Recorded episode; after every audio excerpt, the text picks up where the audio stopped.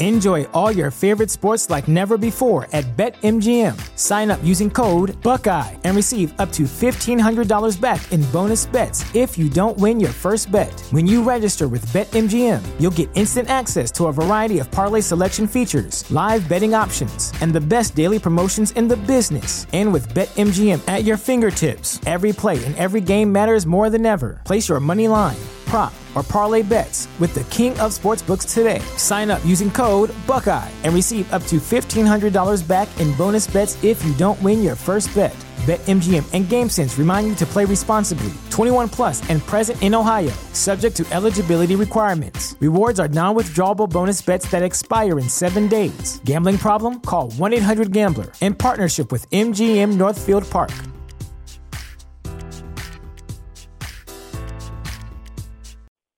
You have one unheard message. Hi, I was calling Current, the influencer marketing platform, but I think I just got redirected to a bunch of people listening to a podcast. Well, anyways, I was calling Current because I was told they could help get my brand set up on TikTok Shop and even build out an affiliate program of content creators promoting my brand and even have those content creators go on live streams and promote my product there. Wow, I could really use Current. I also heard that the brands they work with are making millions in sales. I guess I'll just go to their website at current dot tech. Hello, welcome everyone to The Distraction here on Fightful dot com, YouTube dot com slash Fightful. I'm Jeremy Lambert, joined as always the Chubby Chief, Joseph Holbert. Joseph, why does this a feature writer in your bio? Like, just I gotta get Moaz. The, Moaz. I gotta get the graphics department to change that. Like, I, I need to. Maybe we'll do uh, mm. twi- Twitter. Uh, Twitter nuisance is taken by O'Neill, but like Twitter yeah. retiree Joseph Holbert. Maybe the Terry Funk of this shit. Um, I have to say, Jeremy, I'm a little bit alarmed because I'm looking at the comments that you've taught me how to see, and like a lot of people are here, and that makes me think they're here for another show. Are we are we false advertising here? Is they expect Sean Rossat? As as as J J has is rightfully pointed out, favorite big stars. We are big stars. Joseph, never a fun time talking about release talent. There's enough great talent out there in the market for Joe and his vision vision for N W A. Thank you for the incredible hard work. Joseph, who are we signing to the N W A uh, out of the, the people that got released yesterday? We need Billy to get Corgan. Yeah, Billy Corgan, big fan of the Braun Strowman. Of course, we need to get Curtis Axel first, right? Well overdue, N W A guy. Um, who would actually be the most? I mean, it's I don't even want to say it, but you know who it is, right? It's um, one of the women. But I'll leave it. Let's not do that here. Let's move on because we have a lot of positivity to talk about, as in people losing their jobs, which is not actually positive. Or why are we doing an hour about this? Because we have no wrestling to talk about because we only watch one show a week now, and we reviewed the pay per view on Twitch. It's no longer on Wednesdays. It's actually now on Fridays. Meaning our Thursday show is basically useless. That's what that's what we're talking about today. Who was the woman? Lana? Corgan had many nice things yeah, to say about Lana. One of the other ones. Oh, okay. All right. Um, uh, guys, a reminder, leave us a super chat. Get your question, comment, statement read on air. Leave us a thumbs up. Do a thumbs up, Joseph. There you go. Give us a thumbs up on the, the, the gimmick there. Uh, subscribe to the channel. You can also subscribe to Patreon, two different Patreons. Go to Fightful Select, where Sean's breaking news all the time. Or you can go to Distraction Choice, patreon dot com slash The Distraction, where we're not breaking any news, but Joseph's doing shows with Bob O'Neill talking about Brock Lesnar for an hour. It was a good show. I like that. That's, that is very much Bob's like expertise. You know what is interesting, Jeremy? He broke Only down two... in the middle of the show is what I heard. I heard yes, he, he... he cried. Yeah, Braun Strowman has, has just left him devastated. Um It was interesting is only two, three months into Brock's run, they're doing like Heyman interference finishes. And I said to Bob, I was like, bro, Twitter would have a field day, right? He needs Heyman to beat Bubba Ray Dudley, like, which is proof to what I've always said. W W E booking has never been Twitter proof, has it? It would always be considered actually bad. But nonetheless, uh, that is a show we do. You can pay us a dollar or more to consume a collection of awful content. Pay more. Give us all your money. Everyone, yeah. We're trying to buy the N W A. I feel like we're we're pretty close to our goal. Yeah, I think I think we're almost there. Joseph's going to defeat Nick Aldis for the N W A World's Heavyweight title. Do you know who's held that title, Joseph? Uh, Race, Rhodes, Funk, Flair, Tim Storm, Adam Pearce. Briscoe. Yeah, Briscoe. Briscoe. Briscoe's always in there. Okay. Uh, a, a unfortunate day yesterday, as for the third straight month. Did you know this, Joseph? Three straight months, W W E has done releases. Braun Strowman, Lana, Aleister Black, Ruby Riott, Buddy Murphy, what am I forgetting? Santana Garrett were all released uh, yesterday. And then in September, they will be free. Who of this list surprised you, Joseph? I'm going to do it. I'm going to do the, the cynical, just kind of dismissive answer. No one surprised me because I'm aware of the system Ow. that's been built in front of us. And when I heard the phrase major name, we think very highly of a lot of guys on the W W E roster. There are very few legitimate major names. There are very few candidates that fit that bill to me and could be likely releases. And, and listen, I'm not going to name the other ones that came to mind because they, thank God, they get their jobs. Good for them.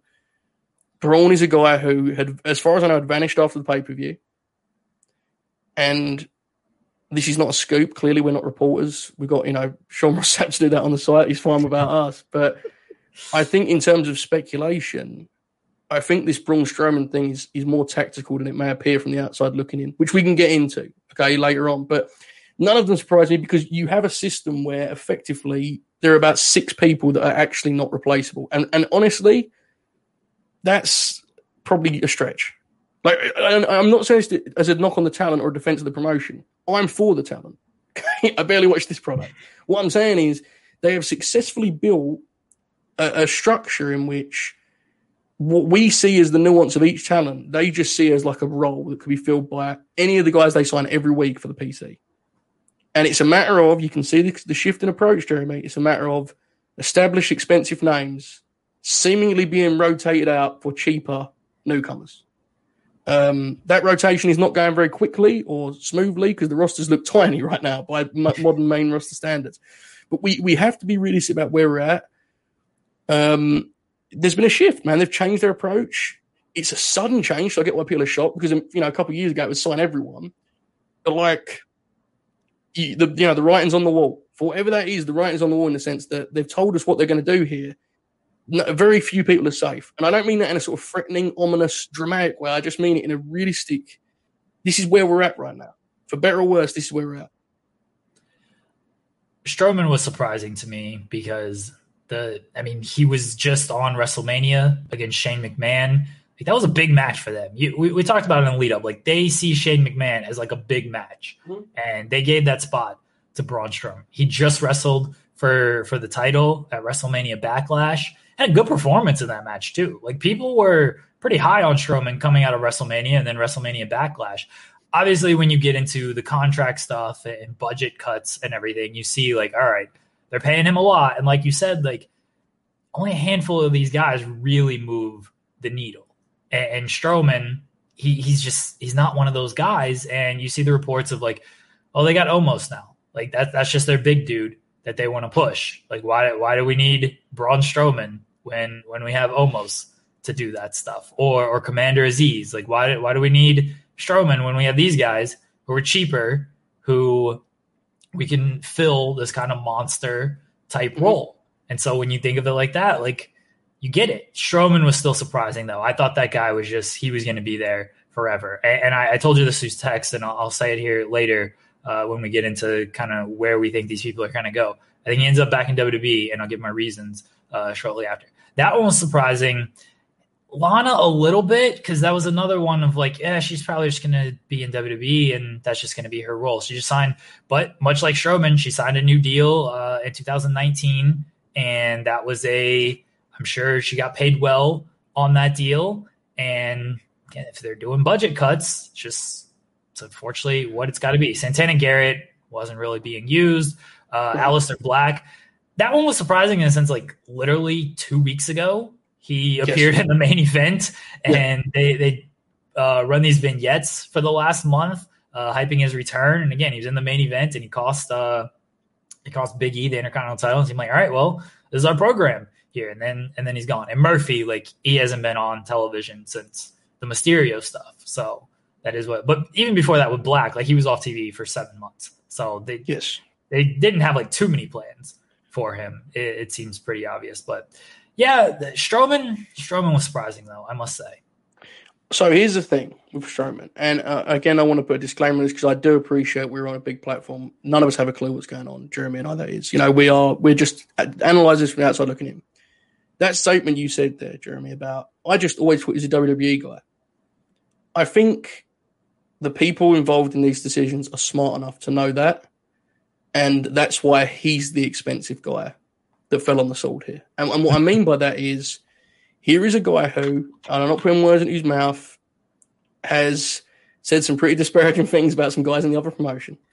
A guy who's kind of alienated himself from that sort of culture would probably be the right word, you know? And in addition, a guy that, while he is a star, and there are a lot of young fans that love Braun Strowman and are going to miss him, he is not a guy the A E W audience is just desperate for. Yeah. To me, this is a tactical move in the sense of it sends a message to the talent because frankly, again, unless you're one of those five, six people, you're going to be looking at Braun Strowman saying, well, holy shit, he was just in, as you said, he just worked Shane McMahon. He just did a W W E title match, you know? But when you combine that, they've achieved that part of it, they've cut the wage, and they've also let go a guy that they're not particularly worried about A E W picking up for the reasons I just mentioned. I think they're aware of the perception of Braun Strowman, and I think that's hurt him here. Um, which, you know, lesson learned. He was a guy who wanted to be loyal. I'm not going to shame him for it. Like, he's, you know, he's been built in that system. I'm not going to hear clown the guy.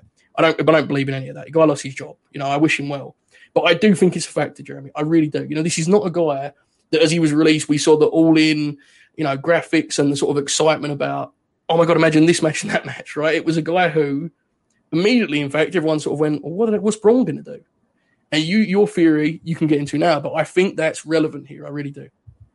I, I could see, you know, Impact making a play for him.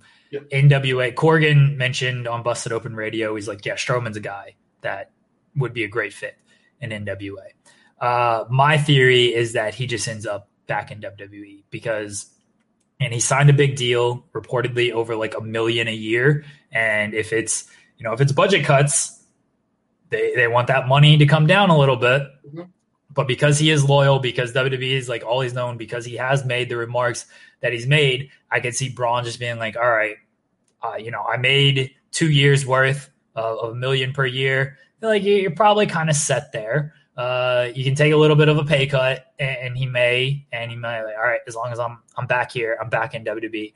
That's what I believe is going to happen with Braun. I think he ends up back in W W E. Would I be surprised if he goes to Impact or N W A? No, because they might mm-hmm. match his price, and they might, and you know, he might just take the money there. And if he does, you know, good on him. Get that, get get the bag, secure the bag, as the kids like to say, Joseph. Um, but I think he ends up back in W W E. I'd be pretty stunned if he was in A E W. I just don't know where he fits, and I, the audience. I think Tony Khan is smart enough to know, like, the audience with that one is probably not not where it's going to be. Yes, the only part with A E W that makes it somewhat feasible to me is Mark Henry and Big Show being there. You know, because we know they're both yeah. huge supporters. Because, look, I'm not, you know, Henry's just got the job. But if, if Mark Henry really fought for him, it'd be interesting if that changes the dynamic in it. But I think Impact is the really, I don't want to say the only option because it's dismissive of the other promotions, but it feels like the most likely of non-W W E, as you pointed out. I mean, they're currently pushing um, W. Morrissey. You know, if they can do that, they certainly would push Strowman. Yeah. But I, I tend to agree with your instincts, Jeremy, that, that he's going back. Now, the thing, the guy that a lot of people seem most excited about, everyone, I think everyone watches the show and knows my takes, knows that Buddy Murphy was the guy that I, as a fan, was like, I'm fired up to see what this guy does. And we'll get into him soon. But the, the biggest one, I think, was Aleister Black. Would you agree? That seems to be one that most people are fantasy booking and kind of uh, trying to figure out, um, you know, what he's going to do. I'm not dismissing him as a guy that returns eventually either. And I was, I was, you know, and, and this is not about what he said about, you know, Dirt Sheet was up. It was a stressful day. I, you know, wish him the best. But just the way he talked about the company in general, it wouldn't surprise me if his decisions now are very much that of a guy who eventually wants to get back. You know, and that may mean that he does Ring of Honor in, or, you know, some stuff in Japan rather than all in. Because, you know, they are viewed as the adversaries. And there's, there's nothing wrong with that. But I think he's an interesting one to go back. What you, where you stand on him? Like, what, where would you like to see him? Where do you expect to see him? All that good stuff.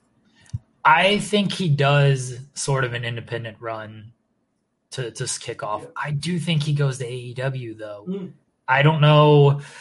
I, I don't know what their budget situation is. You you joked. I think it was a joke. Uh, you joked that it is, is W W E just trying to like kill A E W's budget by releasing all these guys? It's Russo being sent to W C W all over again, Joseph. That's what's really happening here. Um, I think he goes to A E W though. I think he has a lot of respect from his peers in that company. I, I think he. I mean, I don't know who is a difference maker, but like he's a guy that stands out on that roster. Um, I do worry that you, know, you listen to some of Aleister Black's ideas, like he was talking on Twitch and even before this stuff when he was uh, just doing like interviews and whatnot. Like some of that stuff's got to be reined in a little bit. Wrestlers all think like their ideas are like the greatest ever, and there's a reason why some of them doesn't get through. Like I think Aleister Black has like cool ideas and stuff, but some of that stuff might need, just need to be reined in a little, and I think he could thrive with it reined in in A E W.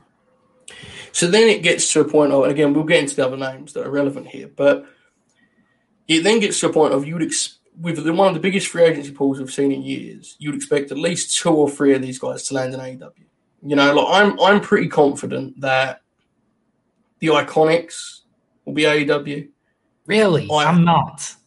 Interesting. Well, we'll get into that. We will get into that. But I, either way, a couple of guys are going to go there, right? You know, law of averages and yeah. such. And the question is, with the contracts that were initially given in A E W coming to an end, it's like, do we see a genuine turnover of that roster where a lot of guys are just not re-signed?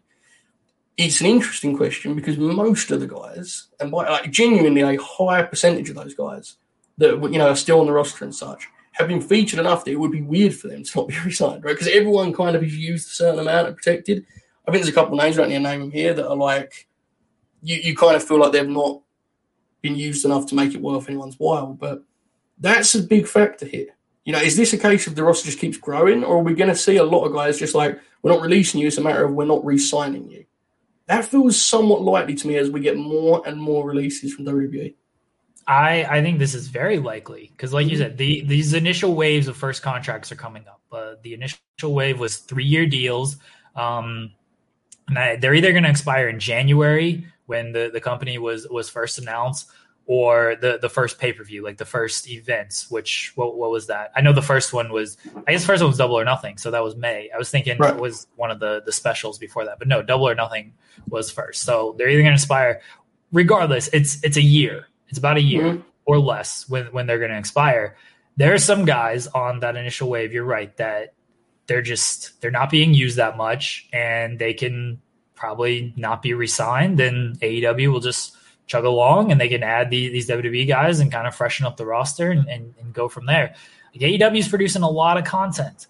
They, they've got Dynamite. They, they're adding Rampage, which if it's going to be on the level of Dynamite, you're going to need some some guys to put on that show as well, because I don't know how well the – at ten o'clock Friday, Dynamite didn't do like great, but I think it did okay for being, you know, first time and everything. And we'll see how the numbers are this week.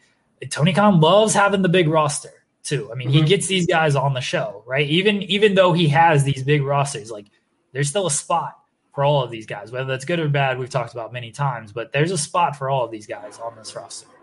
No, I agree. I mean, look, there's a couple guys that were in the main event of the last pay-per-view. That, and I think everyone knows where I'm going here, there was probably a guy on each side that you would not consider a main event guy. Not that it mattered, it was a faction match, but it still was a case of like, as deep as it is, I don't think they're in a position where it's like they can turn down supreme elite talent, right? Yeah. Like it's, you know, it's a great roster. They still feature guys that, in my view, are far inferior to the, the names we're talking about here. In, in some cases, not all, but in some cases, there are guys on the pay-per-view Sunday that I would I could easily switch out for some of these free agents and make the show better, in my view. And that gets into him. So you're, you're saying Aleister Black, you could see him, him going there. Buddy Murphy is a really interesting name to me because I, if I was to advise Buddy Murphy, I think he really is a guy that has the kind of an interesting choice. If he goes somewhere not A E W, okay, he's an immediate top guy to me. because his in-ring ceiling and just physical appearance as such, it makes perfect sense, right? I could also see him being a real player in Japan. Like a real, I could see that, you know, like I think there's, his style is such, and look, we all do the jokes about the uh, the Omega stuff, and it's a meme, but like. Joseph, did you real. know literally everyone, literally everyone calls him Better Omega? There you go. Everyone, I mean, I know, know everyone, but. No, look, Joseph, I, Joseph, literally everyone. There you go. Um, you know, and it's a meme, but it's a real thing, right? Like his, his style would fit there because a lot of his style is kind of been stolen, borrowed, or so borrowed from there. You know, and he's a guy who just size-wise, I could see him either going and doing, basically doing what he did in the cruisers with the juniors. Sometimes they love doing that. They they adore the, the guy that's definitely not a junior heavyweight going over and kicking the shit out of these four Japanese guys. So I could see that. I could see him being a top heavy. Like, he has options now. In A E W, I think his ceiling is decidedly lower. Yeah, and I don't mean that as a knock on him. It's just like, he feels like his ceiling there would be where it should have been in W W E, which is upper mid guy that has great T V matches. Good role. What does he want to do is the question. What if New Japan just brings him in and it's just like, here's Kenny Omega? I mean, Twitter's tried. Maybe. Like, literally. Maybe. They're just like, it's it, guys, it's Kenny Omega. Like, that, he's back. He's feuding with Kota Ibushi. He's doing Golden Lover stuff. He's doing a feud with like Ospreay, everything mm-hmm. coming coming after the title, the Tanahashi matches. They do they they run back the Okada matches and everything. It, that's that's what it is. They just Imagine. bring him in as, as Kenny Omega. Imagine he just does the Okada matches again. Like, just repeats yeah. them. Beat for beat.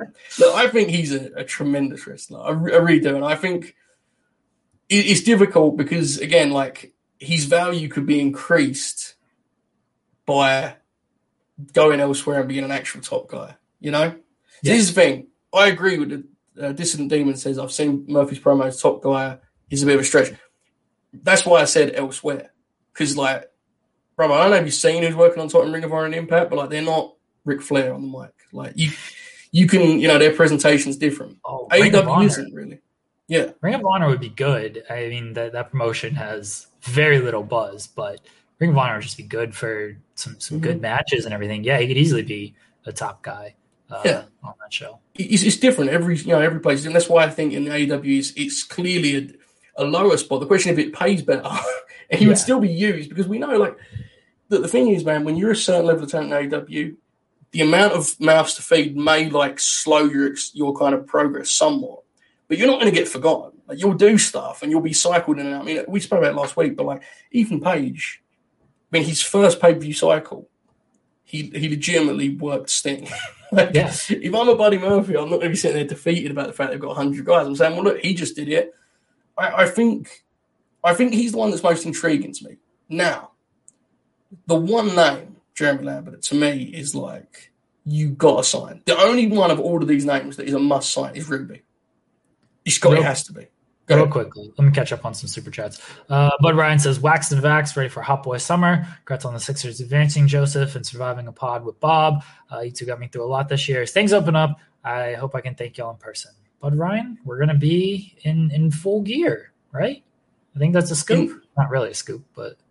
I, I hope so. I'm in Philadelphia so. for full gear, and I would be devastated if I missed saying, you know, in spectacular while being in the country. It'd be brutal for me. I will be, I will, I will let everyone know right now. I will be at All Out. I will be at Full Gear if Joseph is there. If Joseph isn't going, then I might skip that one. You're, you're the only reason I'm going, Joseph. Don't let the people down. And I will be at uh, WrestleCade. All Out's in Chicago, WrestleCade's in North Carolina. So if anybody is going to any of those three events and wants to say hello, come hang out, I will be. And I'll be at, at SmackDown in Cleveland uh, July twenty-third. So.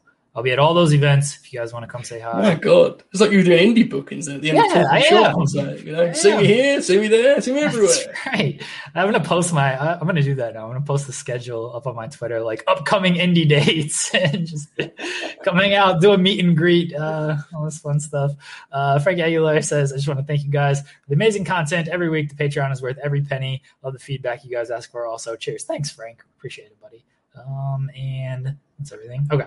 Uh, Ruby Riott. Yes. If you are, if you are A E W, like you just, you've a hundred percent got to make that signing. Their women's roster has grown and has been, um, better o- over the past year. And I don't think like this is like a big knock uh, on them anymore. Like it's, it's probably still like the knock because people are going to knock them for something. And that's still what it's going to be. But their women's roster has really turned it around over the last year. You've still got to sign Ruby because she's, she has a different aesthetic than all, all these women that you have. And she's really great in ring. She's, you know, honestly, people will not believe this, but it's the truth. She's really quite special in, in a way that, honestly, very few of these names are. I mean, they're all great talents, but they're very familiar in, in a lot of ways, you know? I mean, I just talked about how great Buddy Murphy is.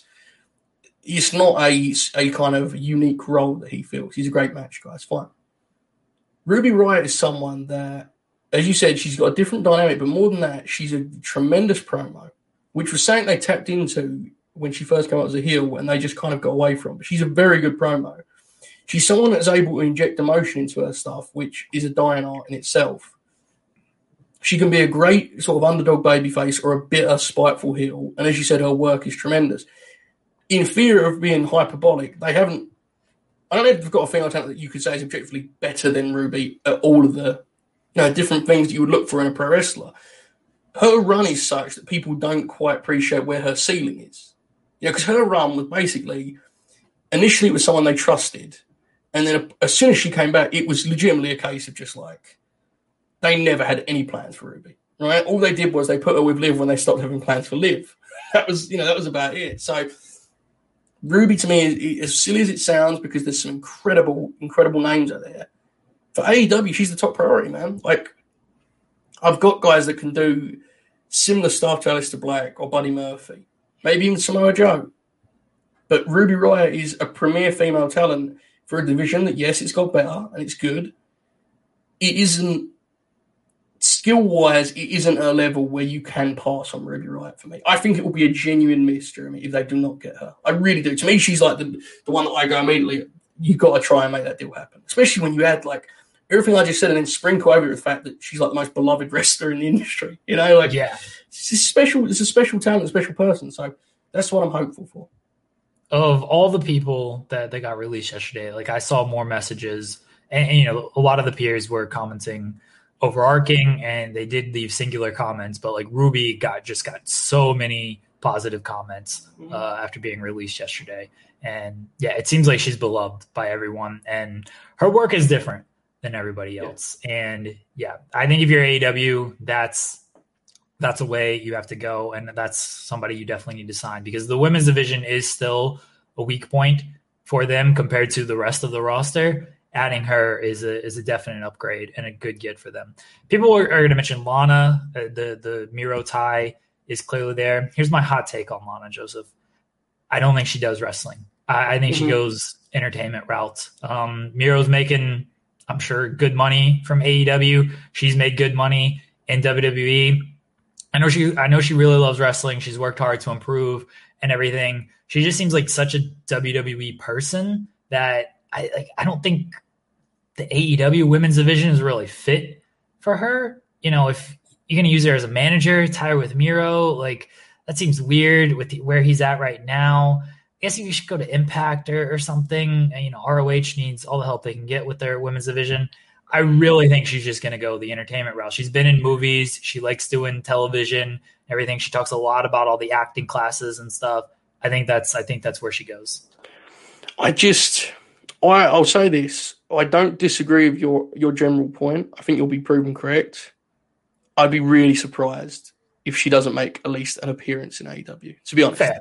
Yeah. Like I, I, you know, I could easily see her showing up for the finish of a Miro match. And the thing with the Miro deal is it's impossible for your mind not to immediately go to Rusev and Lana on W W E T V. Right. It's like that could be a whole lot cooler and more casual than it was in W W E, you know, like Miro's basically this badass guy that looks like a beast, and like now he would just have his wife next to him. I don't, it doesn't have to be a case where she's cheating on him, and you know he's got something on his dick and all this terrible shit. Like, like it could literally just be that, and and that's where you you know, and I don't disagree with you. I've seen everyone say it, but it's like we all have to like, retrain our minds, right? It's yes. Like she's not going to be you know waving the Russian flag and doing a bad accent. It's it, it could literally just be, here's Miro's wife. And she could wrestle matches.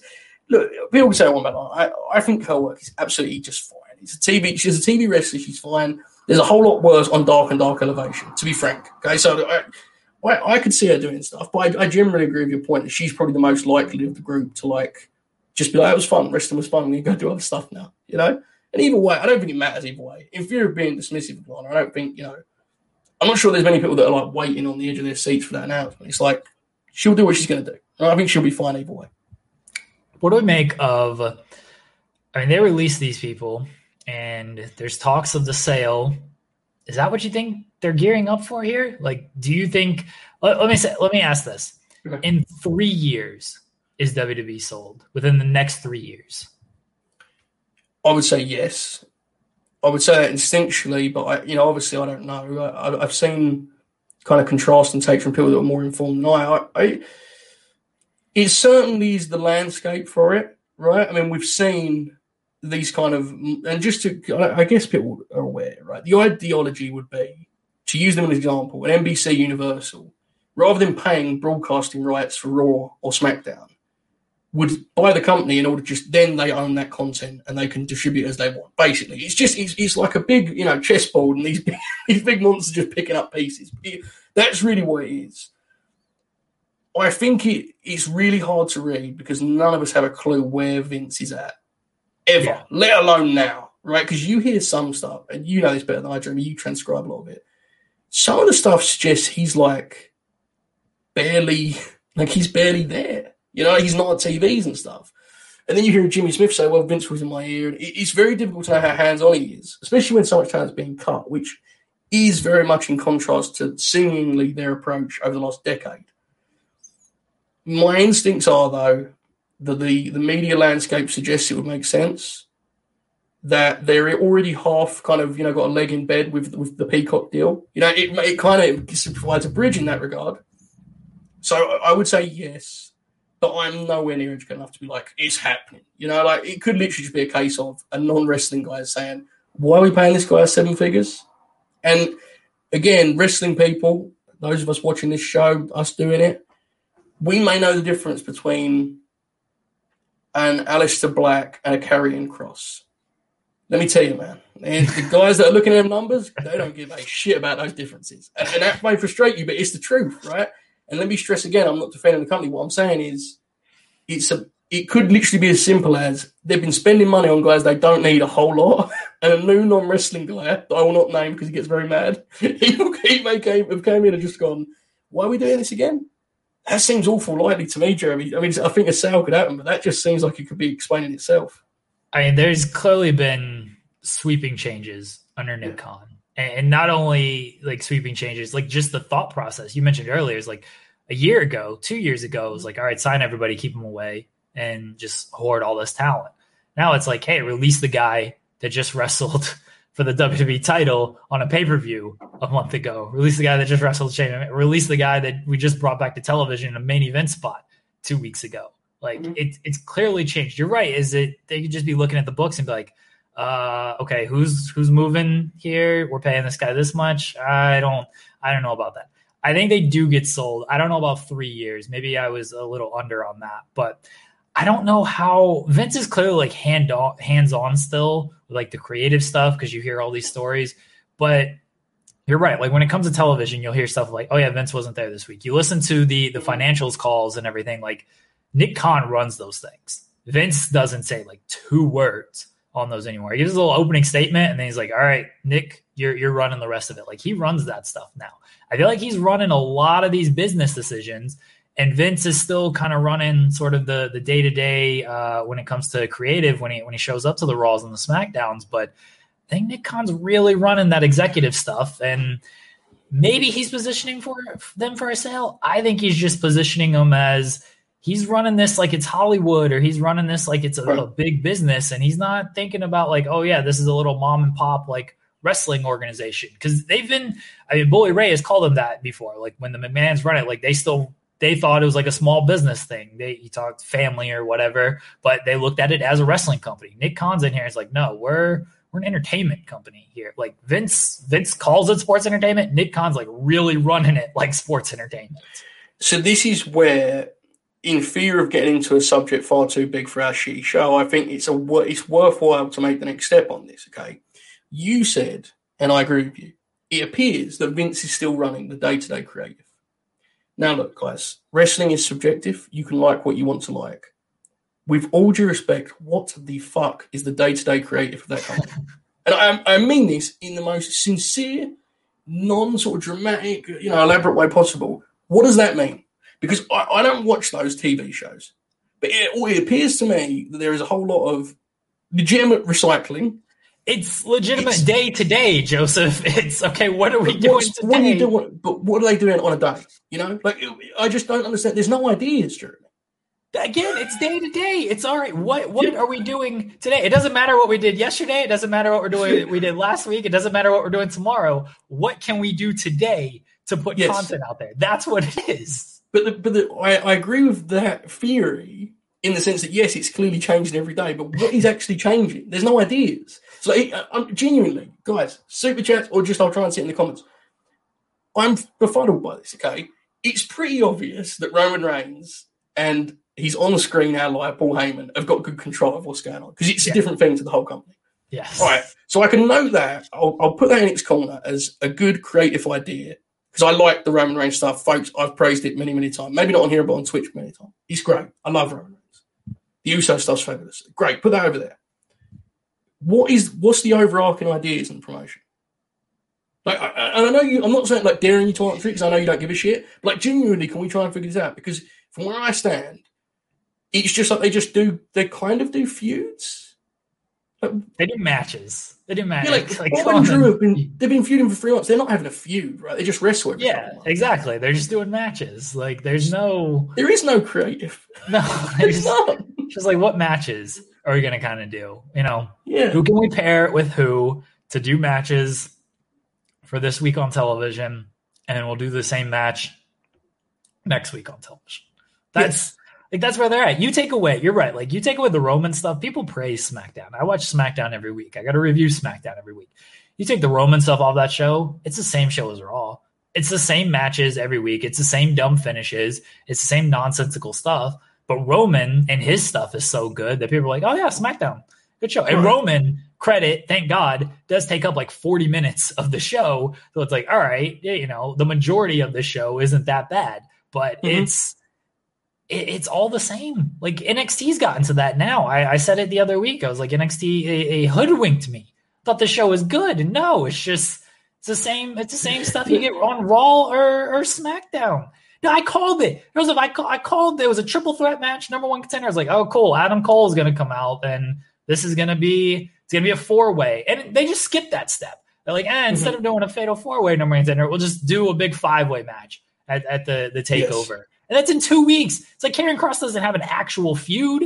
It's just like, all right, here's here's the top four guys that we think, and we're just going to put them all in a match. It's just, it's, it's the manatees. The manatees are pushing the ball uh, across the across the little tank that they're in, and and coming up with these ideas. That's all it is. Okay, but here's the thing. I, I don't watch N X T close enough. I do believe, right or wrong, there is some sense of like wrestling ideology to N X T. I don't think they're particularly good at television. Weekly T V, two hours, okay? But I do think that in N X T, there are people that actually would say, we really like this guy. He's a good promo, he's a good worker, whatever it may be, we'll feature him here. We like this guy over here, you know, we're gonna we're gonna put him up top. This guy, we're not so sure, we'll take him off. I this may sound insane. I do not believe these things exist in W W E main roster anymore. I, I do not, because Braun Strowman was just in a pay-per-view main event, which tells me whoever put him in that pay-per-view main event put him there because Braun Strowman has been in pay-per-view main events before, and, and the booking is legitimate. And, and I need to stress, people can say all about W W E for the last twenty years. It has got much worse because, to me, the booking now appears to just be let's ensure that everyone treads water. And it's like, I can't even tell you like what the ideas are. Like, I can't tell you who's getting pushed up. I can't tell you who's. Who, I can't even tell you who's being de- like brought down. Everyone's just like this. It's been that way now for a while, and and I will say, I remember when we started this show and Heyman was doing the um, was doing Raw. you could, whether you like that show or not, and Heyman definitely showed at times that he's like not what he was. Like some of his shit was, it was so obviously Paul Lee, like just throwing stuff at the wall. But like there were still guys you could tell getting pushed on that show, right? Yeah. I have no clue what the equivalent is now. It is a product that is paused. And so while I understand what your point is about, you know, um, it's day-to-day creative, everything's changing. It's like, but what is changing? Because I, I look at the shows, okay? Clearly, one of the writing crews, or maybe it's Bruce himself, enjoys doing the stuff with Alexa. And that's like an that's his own thing. And it's, you know what I think about it, folks. I don't want to get into it here, but, you know, it's it's it's what it is. It's, it's there. Okay, I'll accept that. Bob and Drew are having, you know, just lifeless, just back and forth because they need to fill these months before they get back on the road. And is that what we're doing here? We're going to pretend it's about the road again? Like the same way that in twenty nineteen it was about Fox. When we get to Fox. Yeah. Bro, they're, I, dangling, they're dangling the carrot. It's like T N A all over again. Oh, when yeah. we get T N A, when we get television, when we get primetime. They're, they're the new T N A, Joseph. Oh, W W E no. is now T N A. No. Just dangling the carrot of, all right, yeah, Fox. Oh, okay, when we when we get back on the road. When we, the WrestleMania. Like, that's, that's all it is. Mm-hmm. I just, I know I'm rambling, folks, and I apologize, but this is why I'm not surprised when all these poor men and women get cut, because they aren't sitting there talking about wrestlers the way we talk about them. You know, some of the writers might be, but guess what? They have no say. They're just going to suggest stuff and do their best. Like, do you really think, in, honest to God, do you think anyone in that front office was like, we can't cut Ruby Riott. She's a great promo and has good matches. No, they don't give a shit. They don't, they're just, they're literal cogs on the wheel. And that's why I have tried my best to talk about it less on here, the television, because firstly, I do not watch it anymore because I, I just, it's not for me. But when it comes to these discussions of overarching, it's like, it's such a cliche to say W W E is not a wrestling company. But at some point, we do have to analyze what the idea of a wrestling company actually is. Because granted, wrestling may now have become, to be successful in wrestling, you need to make a lot of content and basically just fill hours. It's the reality of the situation. A E W's about to do it. They're going to have four shows very soon. And trust me, those two YouTube shows, they would like to sell those two. That's that's wrestling. That's content. That's media. Fine. At the same time, what is it you like about wrestling? Not you particular, but just the general folks we're talking about here, like the the the, the dialogue we're discussing. What of it is replicated on W W E T V? Because I do not see the things that I'm used to. I mean, it, it's just a stagnant, flat line. And with that, I would be concerned if I was one of the talents on there because it's like, there's no, you know, as you just said, a guy was in the main event, basically, of a pay-per-view and was cut three weeks later because it's like, yeah, well, of course he's in the main event. He's the top guy here. You just cut him.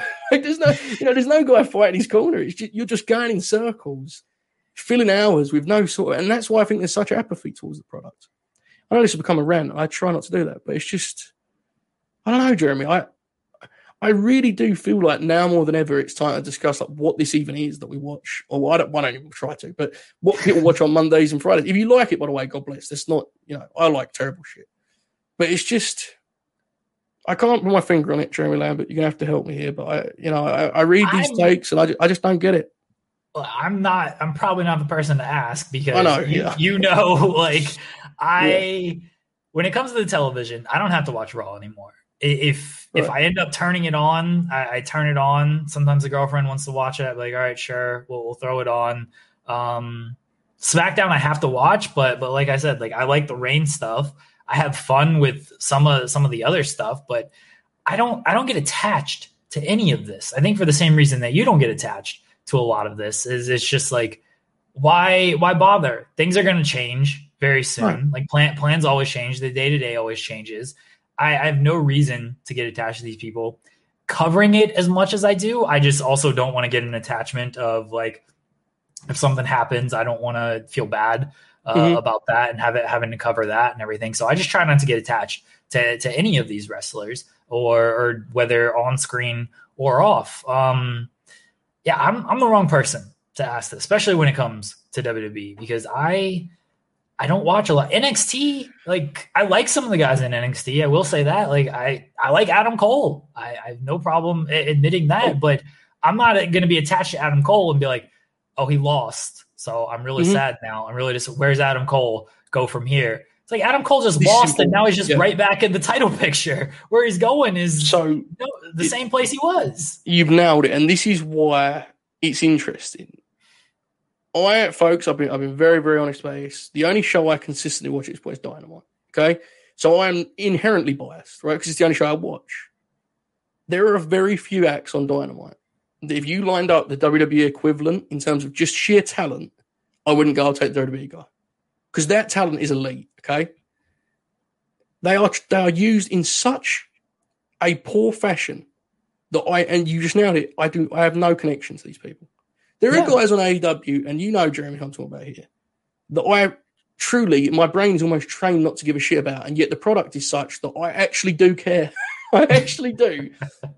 And I'm, this is not fed bad A E W good. It's the same. Impact makes the most of, like, a very limited roster, you know? Ring of Honor does in, in the same way. And so what I'm saying is, I'm not saying this is right or wrong. I'm giving you my subjective take on things. I do think I'm speaking for a lot of people when I say it, because I see a lot of this apathy. We like the talent. We find ourselves at a point where we feel actually unable to care because we have no faith. And I'm sorry, but if you think we're we're wrong for that, Aleister Black just closed SmackDown at an angle. He's not on the roster anymore. And if you think that as a fan, I should passionately wait seven months for Aleister Black to return to shoot an angle that he's then fired days after. I, listen, man, I you got a lot more patience than me because I don't want to be getting on here and getting mad and angry about, oh, they screwed us back. Like, I'm thankfully unsurprised by the whole thing because it's very much on brand for me. So I don't, I don't know where I don't know where this conversation has gone from. I apologize, but it's just it, it's it's a shame because I think both of us, if we put together a big board of wrestling talent we love, I think so much of it is hosted in that company, and it's such a shame that they have rendered so many of them to be complete cogs on on this big wheel, and it's just there's no identity, there's no creativity, there's no kind of sense of personality, or it's just a shame. It is a real.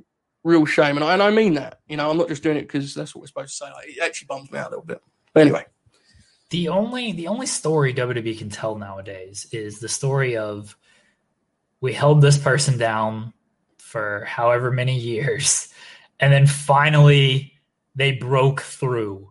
Like it wasn't their right. own fault that they just weren't in this good position this entire time. I mean, that people talk about that Liv Morgan documentary where they just basically said like. Yeah, our creative was terrible. We didn't know what we were doing with her. She kept trying. She kept fighting. We we ruined her confidence. They talk about this all the time with Rhea Ripley. Like they, they did with Tamina. Tamina's like, you know, oh, I was so thankful to finally get this title. I never thought I was going to get it. And Vince, you know, I finally saw it in me. Like you've been in the company for eleven years. He could have done this five years ago. And granted, like she improved. She worked hard and everything. But this is Kofi, the same thing. This is what they're going to do. Bobby, mm-hmm. like this, this is what they're going to do. Aleister Black's going to return in like six years, uh, you know, when he's forty. And he's going to finally get the title and be like, oh, what a journey for Aleister Black. Right. You know, he he worked so hard. He finally did it. And it's like, dude, he was really good ten years ago at his peak, and you could have done this with him. And, and it didn't happen. This is why I do feel bad. For like we we follow some Stan accounts, Joseph. We, they're they're all over our time. We I feel bad for some of these people. Like they're just like, oh yeah. man, they're doing this to my favorite. Like one day they're gonna get this chance. They're gonna get it. They're gonna get it. I'm just like, man, they're just probably not. Honestly, like not right now. Like it's just uh, yes. It's so it's we tough. Can use an example on this. Um, last week on SmackDown, the Riott Squad lost again. This have, they lost again, by the way. Days after Natalia and Tamina were on uh, Renee's podcast and praising both of them. And yes. to the point where a another website ran the article that said, oh, Natalia may have spoiled the next women's tag team champions. Mm-hmm. Like that's like that's the headline they ran because they were praising them so much and making it seem like Natalia really did. She's like, you know, we won these titles for Ruby and Liv. Like, we love them. We hope they win the titles. Like, we want to give them that opportunity and stuff. And then they're on SmackDown two days later in a non-title match, losing in two minutes, and then Ruby gets released. Yes. I have friends that had fantasy booking plans fueled by the W W E dot com. Things have got to change around here, Liv. promo that Ruby did, you know? And listen, I will stress again, if you have the patience to follow those narratives that are being legitimately created by at most a writer and the wrestlers, but most likely the wrestlers, I I admire your patience. I am no longer at a point where I will do such a thing, okay? And if I'm wrong for that, maybe I am. I would never frame this show as a very, very professional, fair look at the industry because I don't watch enough of the industry. I'm telling you why me, as someone that was into the product enough when a lot of critics didn't like it. Mere years ago, Jeremy, I went to New Orleans to watch WrestleMania and nearly died. And, and you know, critics wasn't, they weren't high on W W E then. I really, and people made this group, I really think it's got infinitely worse, even since then. I remember the summer of twenty seventeen, Roman, Brock, Braun, and Joe. And you sit there and you say, and this is just, look, guys, again, we love Roman. This is just one point in time. Okay, here's our options. We could make Braun Strowman and have him beat Brock Lesnar. Or we could make Samoa Joe as an older guy that the audience is filling. We could, you know, strike all the irons hot and roll. What did they do with those? Neither. In fact, they didn't even get Roman the win because at WrestleMania he lost. They waited another year. And it's like, you can only, for me anyway, with each generation of fans, because each group of, like, each era of fans has different points. You can only so many times close the door on the audience, I feel, and be like, no. Before each crop of fans is like, you know what, I'm cool now. You know, I don't need to, I don't need to be. And I see it on social where it's like, the point I reached maybe two years ago, I see very loyal W W E fans reaching that same point now. And it will be the same in two years from now and a year. And, a, you know, it's just a case of, it's like a, it's, you know, it's just, it's soul destroying. It's too dramatic, but it's, it's kind of, it flattens you a little bit, you know, it's like you, it's wrestling, man. You want it to be escapism rather than, I seriously hope I don't fuck this up every week. That's just not fun. To me, it's not fun. That's why we had that conversation weeks ago about long-term planning. I don't like to watch the product in fear that it's about to go bad.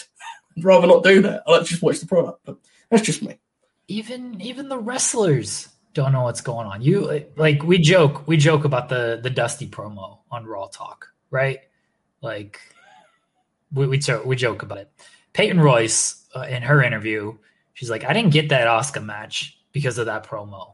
Like she, I you know, I don't know. I'm sure she was told to cut it, or maybe she just cut it to try to create some buzz for herself. If that's the case, good on her. She's like, I didn't get it because of that promo. It's like someone got COVID and she gave me the match, and that was that. And she wasn't used again. It's like, the, like these wrestlers are trying. They're trying with different stuff. Aleister Black said it on, on Twitch yesterday. He's like, he posted the little vignette on uh, Instagram. Mm-hmm. And, and W W E, they liked it. He had talks with them about using it on television. And then they're just like, I know, you know, we'll just kind of hold off on that and not explain things. Like these wrestlers are trying and everything. And they're trying to get the fans involved. And they're trying to get them hooked in of like trying to make sense of stuff and, and getting themselves over and whatnot.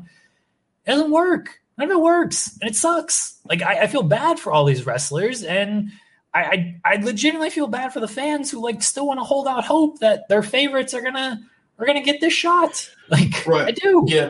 So this is what I think is interesting is, on an objective kind of wrestling critic level, I have, I think, enjoyed a lot of W W E pay-per-views in a row. It's just wrestling shows. So what we're talking about here, guys, we're not saying the product is like, it's just there's no good. We, like we we agree the talent's great and we like watching them wrestle. Or I do anyway. Jeremy may not. I don't know. Depends what mood he's in. But I don't like any wrestling. You know that, Jeremy. This is yeah. This is fair. So that's where I'm at. So I'm not saying the product hasn't got like positives. What I'm saying is we, we're trying to talk about it in terms of like big picture, your interest, your emotional investment. What I think is interesting about where we're at now is when N X T got hot. While there was a fear that they would mess up these new stars, I do think there was a, an optimism at that time. An idea that their mindset had changed, the kind of approach had changed, there was new voices creatively, there was fresh talent. And not only is that in the fans, I think in the locker room, I would hate to consider the effect of what these recent releases have done because, frankly, a group of, whether they came from the indies or a, a you know bodybuilding gig or whatever, there was a lot of guys and girls that came through the P C at the same time. And in that time, very few releases happened, right? They were they were one. And I honestly believe, as naive as it sounds, I honestly think these people view themselves as they're a family because they're all together doing this gig. When you start cutting some of the people they've cut that are beloved pieces of that puzzle, you do not only use the optimi- lose the optimism of their fans, I think internally there's there's no good way to cut spin that, you know? You've seen the reaction from the talent. They can only say so much. But, like, there are some people now that are full-time, you know, only ever work for W W E, guys and girls, that have legitimately had, like, ten to twenty of their fa- their friends fired, that they yeah. think the world of as talents. And I think, you know, it's easy for us to just sit here and, and maybe there's some truth here. We just say, well, it's always been bad. Who cares? And I sometimes am guilty of that, right? I just, oh, who gives a shit? But I do think this is a kind of a moment in time where it's like, but there was an, there was an out here. There was an escape. Because a few years ago, it felt like things could actually change. And instead, I mean, you talk about apathy. It's just the dialogue, whether it, I mean, I can't blame me for it, Jeremy, but the dialogue is, it's sad. It's frustration. And I'm not talking about guys like you and I who are cynics and don't give a shit. Anyway, I'm talking about people that want to like the product.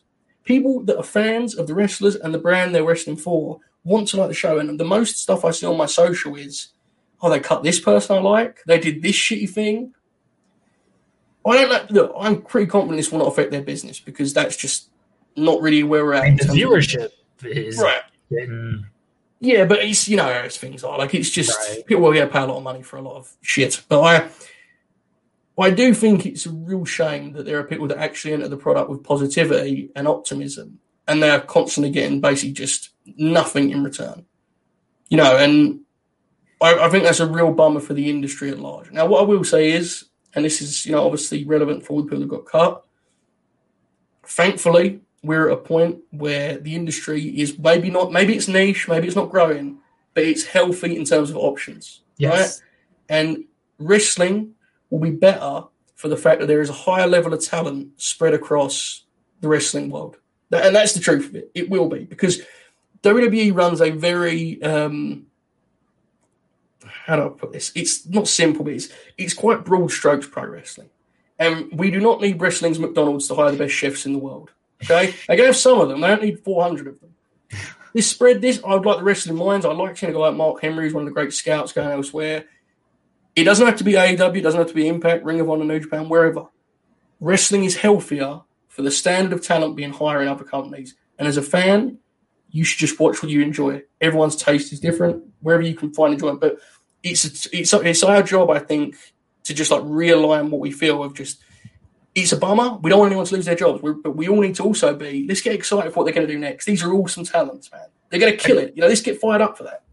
And that's sort of the consensus with a lot of people. I mean, the, especially the people who who have been released over the last year. Deanna's very quickly to say things. Cardona, F T R, they're all very quickly to be like, look, he's going to suck. It's going to suck today. Might suck tomorrow. Might suck a, for a week or so. Like once that thirty days or ninety days, sorry, is up, and like you have your options and you see what's out there and you see like what you're able to do elsewhere, whether it be in the wrestling world or whether it be in entertainment. Because I mean, take Renee, Re- Renee, for example, she couldn't mention her husband in the book. She could not say John, John Moxley in her book while she was still in W W E. Like you got to get that shit approved while you're still in W W E. Outside of there, you don't have to get the approval on this stuff. So people can flourish out like Cardona. I mean, he's doing fine in Impact, but he's also got like twenty podcasts now mm-hmm. that he does that he doesn't have to worry about, you know, okay, what's W W E going to say about this? Like Mickie James, kind of the same way. Like you can, you can do a lot of this stuff outside of W W E. It sucks to lose your job. The immediate of it is very, very harsh, but like a lot of the talent who has been released has said, like, you're probably going to flourish outside mm-hmm. of this stuff if you put your mind to it. And if you just follow through with things, because there are many options, whether wrestling world, podcasting world, entertainment world, there are so many options out there. And they've had the W W E platform to where like they kind of have a name and they kind of mm-hmm. have a jump start over over a lot of these people. So I think I think all these people are going to do good things. And yes, that's that is what I'm excited for for them. Yeah. Because I think these people are going to be, I mean, I, I do think some are going to end up returning, but the people that, that don't, and maybe a guy like Braun, if he returns, he'll be better off for it too. But mm-hmm. I, the people that end up going elsewhere and doing other things, they're going to find that creative freedom that they want. and they're going to be able to just perform. They're going to be able to wrestle. That's a, that's what a lot of these people want. How many times did like F T R and all these guys just say like, we don't care about titles and stuff. Like we just want to, we just want to perform weekly. Like we just right. want to have matches, and you guys are just aren't even let us doing that. And look, we have a lot of fun at the expense of our friend Big Billy Corgan. But while I don't know if he belongs at the table of the major non-W W E promotions. Oh, man, he was... Right, but uh, look, I, I understand this. There's an issue with him involving himself. I get that, but there is a truth to his message, isn't there? In the sense that while W W E attempts to host four brands of professional wrestling, five, sorry, five, it's four. It's very unlikely, though A E W now has got, you know, so many wrestlers, it's very unlikely that one promotion is going to produce a roster that can stand up in terms of depth, in terms of variety, and all these good things, okay? But if you can, it doesn't have to be everyone sharing, or like, every week, but if you can just be open-minded about what wrestling can be and understand that the audience has changed, they're not going to think Leo Rush sucks if he loses on a Dynamite.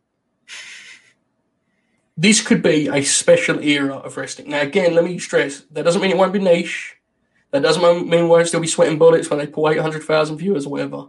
What it means is, as an actual product, we could be entering a very unique time where everyone is just a little bit more open-minded and says, how, how about we actually do this match? You know, how about we actually ignore the fact that one of these guys has got to lay down and let's do a match, let's do a super show, let's do this, this, that. Let's make everyone better. And my biggest point, I know Bob O'Neill's waiting in the wings, but A E W, is it's not healthy them to have every good talent outside W W E.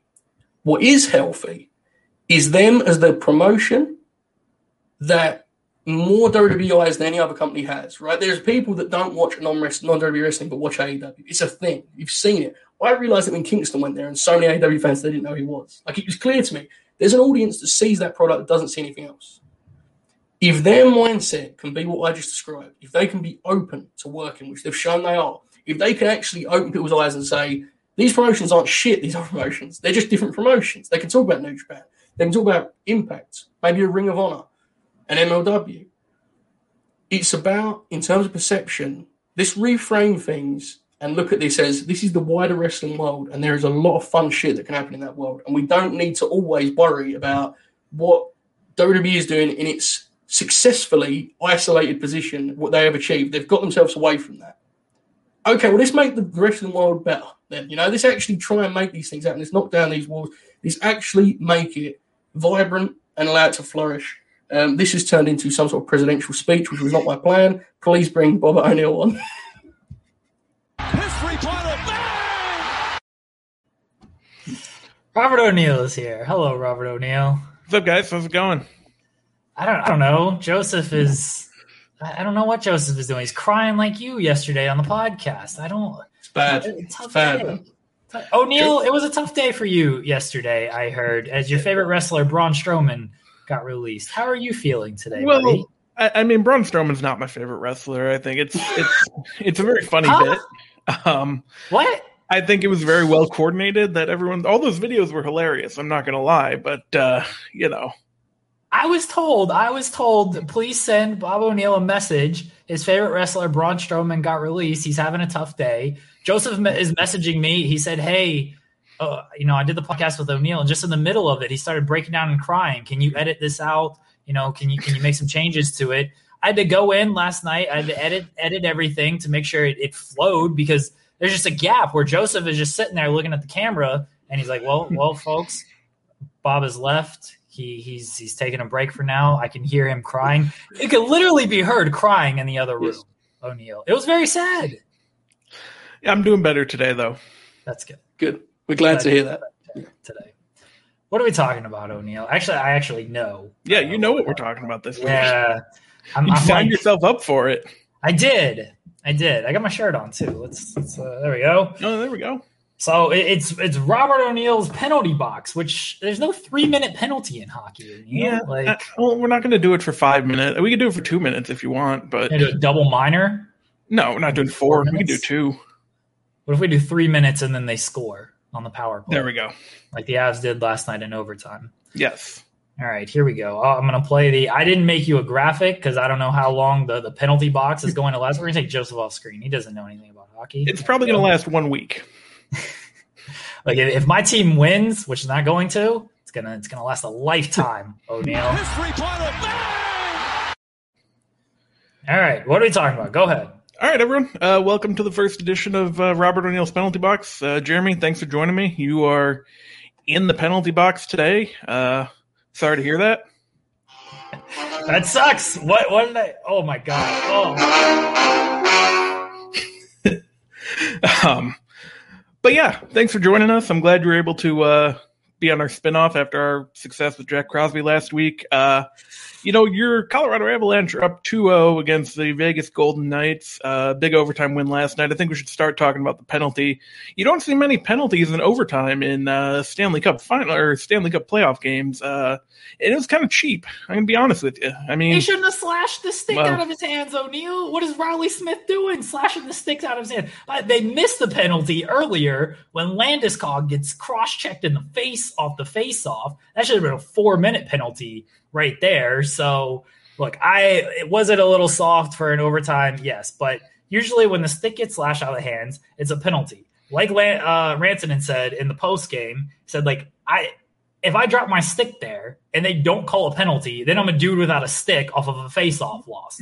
So I don't think he intentionally did it. Like Pete DeBoer says, oh, they're embellishing and stuff. Yeah, I mean, I'm a little upset because it happened with the Blackhawks uh, seven years ago against the Kings when they didn't call a slash, and then Alec Martinez scored the goal to uh, send them to the Stanley Cup. So, you know, I wish they would have called it then, but, uh, you know, Alec, Mar- Alec Martinez is still playing, man. He scored last night against us. I don't like that dude. No, it's crazy.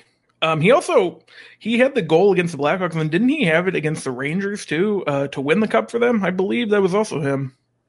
I'll, I'll take your word for it. Yeah. Sure. Anyway, we're not going to talk about stuff from seven years ago. Um, you know, Nathan McKinnon, he's always been good, but he's really this postseason just been probably the best player in the playoffs. You don't think Connor McDavid's been better in the postseason? You know my thing about Connor McDavid? He racks up points, but it's just him and the one other guy in Edmonton. They need help, man. It's Draisaitl, O'Neal. Come on, yes. you gotta you gotta get the, get these people right. Look, I, I love I love Nathan McKinnon. He's he's the best player in hockey to me. People are in my mentions. Oh, does Alex Ovechkin not exist in the playoffs? In these playoffs, no, Alexander Ovechkin does not exist. No. He's out. What year is it that we're still propping up Alex Ovechkin too? You know, fair, yeah, hundred um, percent. But yeah, I think the Avs are going to win the Stanley Cup. I know you don't, no, but no. I picked, I picked like- Vegas. I'm sticking with Vegas because. Uh, look, I, I'm going with them, but I, I just don't like picking my team. I don't like setting myself up for that yeah. disappointment. I really don't. Yeah, I mean, I feel that. It, it's funny to me that it looks like for like the twenty-ninth straight year, it's not going to be a team from Canada. That's a great bit. What'd you make of that hit uh, last night? Uh, Shifley, Mark Shifley laying him out. It's not great, man. They got to do something about it. All right, we've scored on the power play. There we go. It's over. She had a goal horn. O'Neal, do you have a goal horn? Uh, no, I have. You know what I do have, and I'm going to play it. You'll like this. Okay.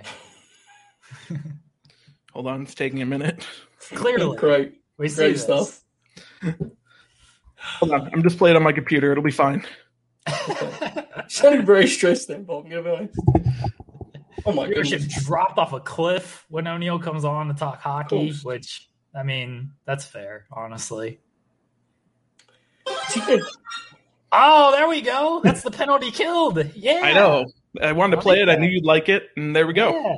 That's it's the Avs uh, penalty kill there from, from the Mario. uh, I do enjoy that. All right, O'Neal, you're gone. Joseph, you're talking about anything else? Uh, we'll some questions. Should we hit some questions before we hop out of here? Yes. Uh, we got we got questions from uh, the Distraction Choice members, uh, patreon.com slash the distraction. You can send us questions and they'll be, you know, we'll, we'll answer them here on the on the main show. What do we got, Joseph? Mm-hmm. So we've got seven questions. Would you like to hit them all now or would you like to save some? What do you what do you want me to do? Uh, we can save some for Twitch. Okay, I'll pick out. Okay, let's, let's have a look. This is a good one from Jake. Jake actually sent a basketball question and a wrestling one because he has respect for our time. We appreciate that. So we'll we'll, do, we'll hit both for the sake of Uh, content, and then we'll leave the rest for the for the Twitch. We'll do that, right? That's, that seems fair. That's fair. Now, we'll start with wrestling because you just did five minutes on hockey, and I felt people would, you know. The, um, early predictions for heavyweight, women's, tag, and T N T titles are all out. Any big surprise debuts, ideally the Samoa Joe question mark, which of course is a reference to my father, not Roman Reigns. Um, okay. Now, this is interesting, and I thought it would be a fun one we could, we could kind of conclude here, because we don't talk about A E W enough on our podcast. So um, today we didn't. I mean, we kind of did. I did a lot of that, you know, fed bad, A E W good thing, which Phil hate. Um, Hangman and Omega, we're locking in, right? Yeah. Feels like Saturn. Yeah. Okay. We'll lock that in, and I think we both think title change, correct? Yes. Britt Baker, Thunder Rosa, or is the N W O stuff too messy? I, I said I don't remember if I said it on Twitch. I don't remember if I said it on the, the post show here on YouTube. I, I think it's I think it's Rosa. I think you go back to that mm-hmm. match uh, for for the title. That's I don't think the N W A stuff is messy at all. I think if t- Tony Khan is like, hey, we're going to use her for this pay per view, uh, Corgan's not in much of a position to be like, uh, right. no. So no, I, I think I think it's Thunder Rosa at All Out. What is the alternative? Uh, if they sign somebody, I mean, they'll have some contracts up by, by the end of it. Like Mickie James could be interesting. Mickie, yeah, Chelsea. I mean, you could do a crossover with Deanna uh, if if she mm-hmm. loses the title, or even if she doesn't lose the title, Serena Deeb is, is an option too. Like they got options. I, I think yeah. it's I think it's Statlander. Somebody mentioned in the chat. There you go. I, I think it's Thunder Rosa though. Could also be Ty Conti, right? There's actually there is some, yeah. some names on there. Have they done Britt and Ty? Um, did did Ty work Serena? She worked, that was her big match, right? I want to say. I'll double check on on Britt. Okay, go ahead. Um, it's it's nice that we actually feel like we have a couple of options there, even if some of them were outside the company. It is it is cool. Now, interesting one is what about the tag titles? Uh, the Britt, Bucks. Go ahead. Britt and Ty have not wrestled in a singles match. There you go. So the Bucks are interesting. Well, I think there's a real chance. Someone mentioned this on Twitch, or maybe it was last week's actual show, Jack. Is there a chance we leave All Out with John Silver, Reynolds, and Page as champs? You know, they put the tags on. That. I think I said yeah, that. you meant. Uh, yeah. Okay. It was the champ. Okay. Is that where we're going? That's actually, it's either that or um, Santana and Ortiz, I feel. It could be Santana and Ortiz. I still feel like you got to get them away from Inner Circle if you're going to do right. that. Um I, I, I'm thinking it's Dark Order. I said Silver and Reynolds, and you're also, and then Hangman as well. I kind of think like it's a Dark Order night at All Out. People would pop for that huge, right? Like Silver yeah. actually being the guy that gets a pin on the Bucks. That, okay, yeah. I'm, I'm with that. T N T is probably the hardest to predict because it's the least long-term reliant, right? It's like, it could be a whole bunch of guys. Um, Miro will obviously still be the champ, and I'm pretty sure he'll leave the pay-per-view as champ still. I think he's going to have this belt for some time. So it's like disagree. Here's my big, here's my okay. big pitch to you, Joseph. Is it is it Cody again? It's Cody. No. Andrew, it's Cody. Andrew has made he's fueled you with this shit, and you you refuse. Um, I think Pac is a candidate for this. Yeah, you know, I could see them doing. I know they like to feature Pac pretty high on the card. He didn't get pinned on Sunday, so it's not like one of those cases where they're going to go. We don't want to beat him too often. What, so what if it's Orange in Miro? Maybe. I, I wouldn't go back to them two that quickly because even though it was mostly about a tag, they were linked in the whole... I would give that some more time, basically. You know, the whole best friend stuff. Yeah, fair.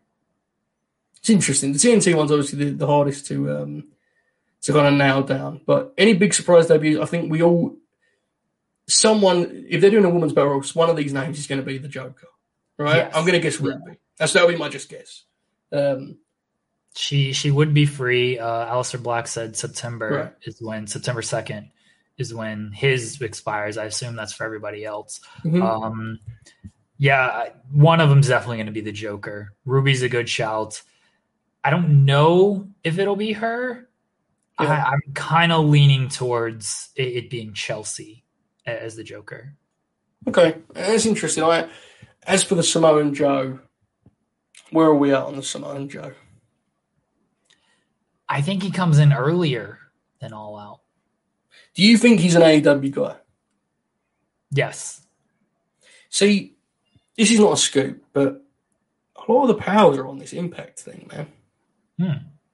You know, and when I say power, they're like, you know, they're people that they're not reporting it to me. They're just like, you know, they check Twitter likes and shit like that. They're all on this Impact thing. And I, I just think it's like such an ill fit, but maybe, I don't know. I guess they pay well enough and they let you work elsewhere. Like, I, I've always felt, people can go back to the first shaft of the releases, like, I always felt Joe was an A E W guy. Yeah. Because it's just like, it makes most sense financially, schedule-wise, all of the above. Even the way they do their T V, he could be a promo guy for them. So, yeah, I, I actually tend to agree. I think he'll be in first. Um, Andrade, what's the... Andrade is like... I, I He's waited so long to move that now there's like fifteen free agents been added since he left. Which is I, tremendous. I, I think he's just doing whatever he kind of wants. I think he ends up kind of with R O H because he likes hanging out uh with his guys. He's with uh you know Federacion Wrestling with with those guys, the Ingobernables guys. So I kind of think that's where he's at, and I do think like he's a guy who sort of ends up back in W W E as well. He's talked mm-hmm. about he still wants to be W W E champion. Obviously Charlotte's there and everything. Uh, I, I just kind of think he has these these cool matches and everything, hangs with his buddies, and then just ends up back in W W E. That's going to be a really interesting kind of like narrative to form. The guys that intend to go back, if they're less, if they're more hesitant to go to A E W, you know, that would be interesting to see because it wouldn't surprise me at all. Now, for the question we really want, Jake has a basketball question, and it is an absolute all-timer. Here we go. Oh, I'll start with the less interesting one because the other one is tremendous. Who is the most fun player to watch in the league? He suggests it's between uh, Luka and Dame. I think both is going to go with Steph. Yeah, Steph is still very fun. Dame, Dame though, is yeah, the other night. That was I was saying Luka too. Like dude, that Mavericks team sucks. Mm-hmm. Like, did you see that stat that Luka scored or assisted on all yes. the six that what? Like in a playoff win? Like what? Huh? Yeah, they can't do anything about it either. They've got all no. these great defenders and they can't stop it. No, it's that tremendous. Absolutely insane, that number. Yeah, yes. I, I'm going with Steph. Dame and, and Luka are right there, though. Mm-hmm. Um, yeah, but it's still Steph. That dude is tremendous to watch. No, I agree. Um, this one is, speaking of wing defenders on the Clippers, where does Nick Batum rank on your list of guys you want to shoot down one under ten seconds left in the game?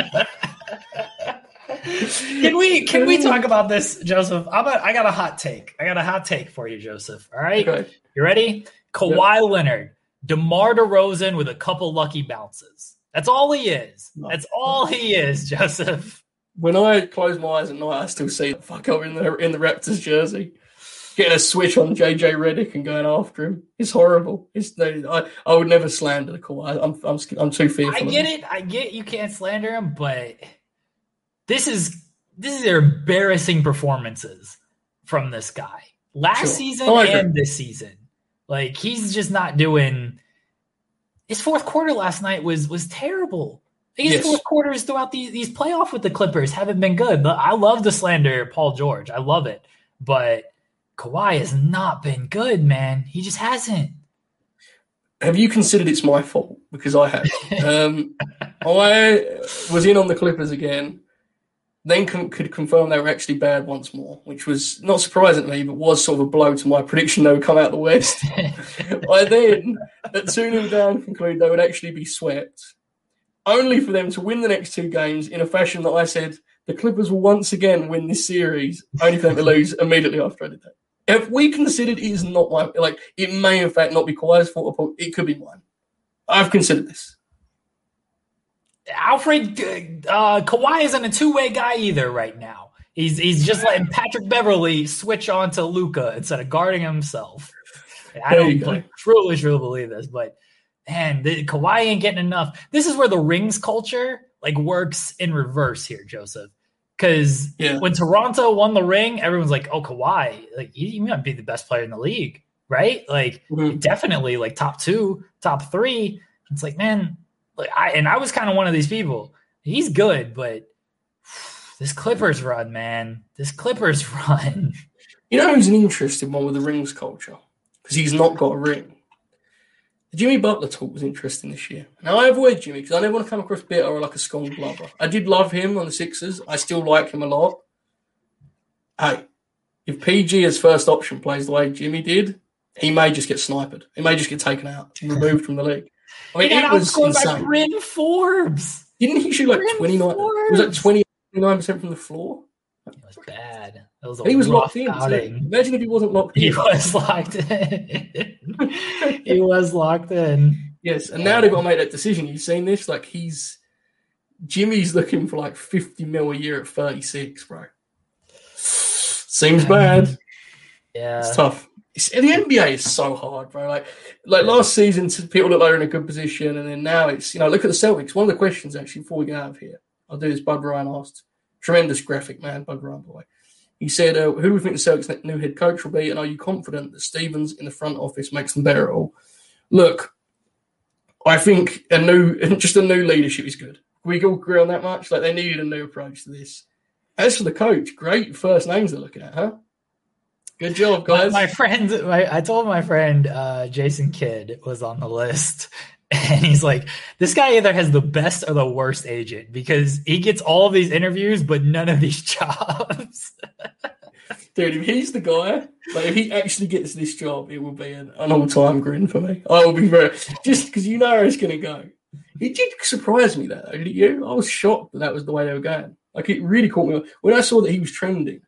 Uh, Brad said, I was like, oh, they fired him? That shocked me. And then, and then I realized what was going on. It was like, man, they want to. They're going to start getting rid of them second-round picks, I guess. Huh? Ainge ain't going to keep them anymore, locked away. It'll be interesting. Uh, Bill Simmons is going to be the new coach, is my guess. What a fault. Just what a fault that is.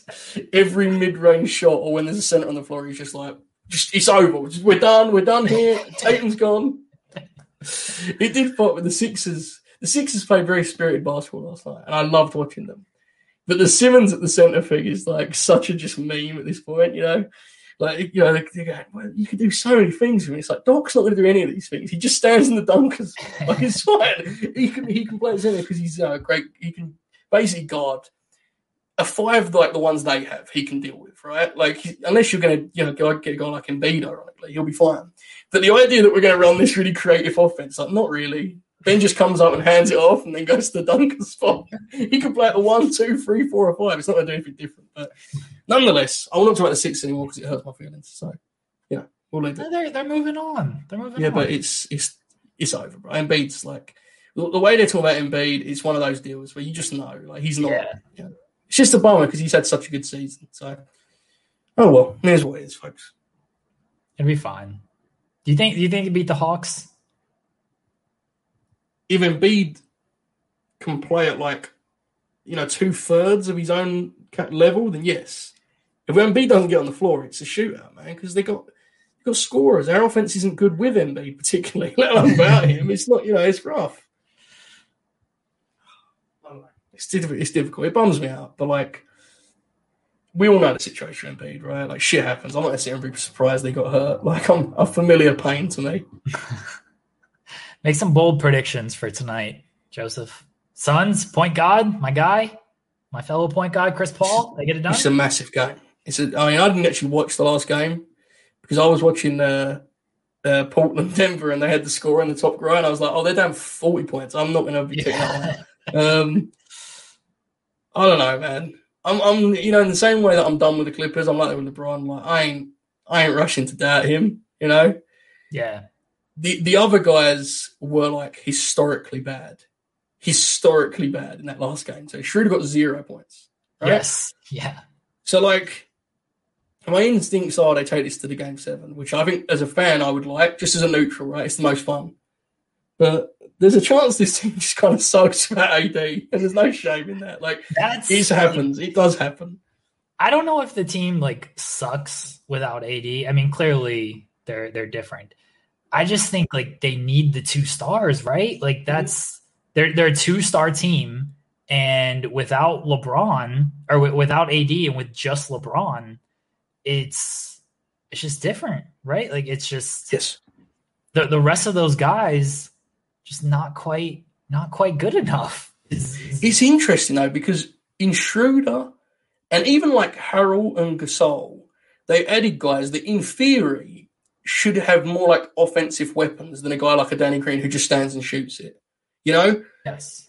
But because of how Shrewd is playing and the fact that Montrezl's general issues that we've seen before in playoffs have, have reared their head again, they seem like a lesser than team when they really should be better. This group should be better so- suited to play without A D than last year's. But I, watching them, I don't even know if that will be the case. Like, Schroeder's just, I don't know. It's not worked out. I assume he's not going to get that contract he was looking for. That's what I would guess. Yeah, he probably should have taken uh, yeah. taken that money. But mm-hmm. uh, what what can you, you know? He wasn't, well, Schroeder wasn't like, good. The Gasol stuff is like, I just play Gasol. Like, I know he looks kind of like old and shitty sometimes. Like, he just, like, upstairs, he's operating on such a different level than Drummond and, and Montrezl Harrell. You know, like, just, just play him, dude. Like, they they gave Harrell that big uh, that big contract, and like he can't he can't get on the floor. Yeah, yeah. Well, I mean, that was what the Clippers fans said should have happened, but Doc like refused yeah. to take him off. Right? Doc just was like, analytics suck. Uh, which is definitely an approach to have while Daryl Morey is now your G M. I will not comment on that any further either. When did this become N B A Tonight? I don't know, man, about eighteen months ago. Yeah, that's what it's always been. Watch the product. So we give you guys some like heavy wrestling. So my voice actually went up in tone a couple of times. I was getting fired up. I'm very hot here. It's, the heat's it's, it's getting tough here in, in, in Britain, folks. I mean, I know you don't think it's like ever sunny here, but sometimes it gets kind of hot. By the way, I do have to send a happy birthday wish to Akash Sharma, who in the chat asked me to send him one about ninety minutes ago, but I decided to wait to the end of the show, and I know he's not watching. Um, a mentor of mine, he claimed this morning, Jeremy, that he taught me how to write, uh, which I would suggest is not true because he met when I was about twenty. But nonetheless, uh, happy birthday to him. Best wishes if he's somehow still watching this program and all that good stuff. We will see you on the Twitch for the post show. I saw Akash post out in the chat, and I was going to bring it up, and I didn't know if, uh, you know, it was it was legit or not. I didn't know if he was trolling. You know, wasn't sure. Um, well, Chris Paul should get a hundred million a year. You kidding me? He should get whatever he wants. He's the point guard. And Alfred, I, I'm glad Kawhi had, had good scoring games in those games. What did he do? What's he been doing in the fourth quarter of these games? Huh? What's he been doing in the fourth quarter? Wasn't good. Not good. Got to close these games if you're Kawhi Leonard. Phil Lindsay's here. Should bring Phil on for some basketball talk. Phil, he you is? want to join? Yeah, he's in the chat. Phil, you want to uh, join us on Twitch for some basketball talk? Uh, shoot me a D M. All right, everybody. Joseph, plug some stuff. No. Okay. Uh, we'll be on Twitch, twitch.tv slash Fightful Gaming. Come hang out. We'll probably keep talking basketball. Uh, I don't know. We, we had questions from our, our Patreon. We'll answer those. Um, what else? What else we got? Uh, patreon.com slash the distraction. Do that. You can go there. Give us a dollar. Give us more than a dollar, you know? Give us more than a dollar. Um, I'm glad the Clippers aren't getting swept. They're supposed to, they're supposed to win the title. They might lose to a team with one player. One player. Have you seen Chris? The Mavericks played Boban last night, Joseph. Bro, I'm listen, I'm not doing this clip. I've told you, I'm ride or die with the Clippers for some reason. I know why I do this myself. I assume they're winning the championship, Jeremy. I've told you before. You're not, you're not going to convince me until they're home. I don't know why. I'm scared of Kawhi. Stop making me slander Kawhi. I'm scared of him. Please, man. Clippers are probably just going to win the title, and I'm not stupid. That's fine. We'll talk to everybody later on.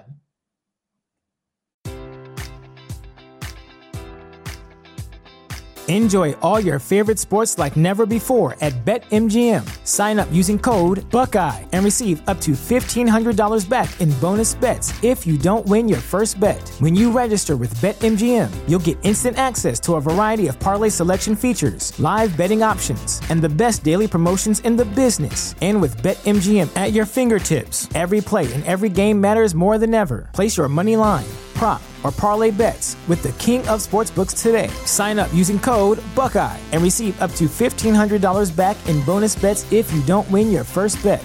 BetMGM and GameSense remind you to play responsibly, twenty-one plus and present in Ohio, subject to eligibility requirements. Rewards are non-withdrawable bonus bets that expire in seven days. Gambling problem? Call one eight hundred gambler in partnership with M G M Northfield Park.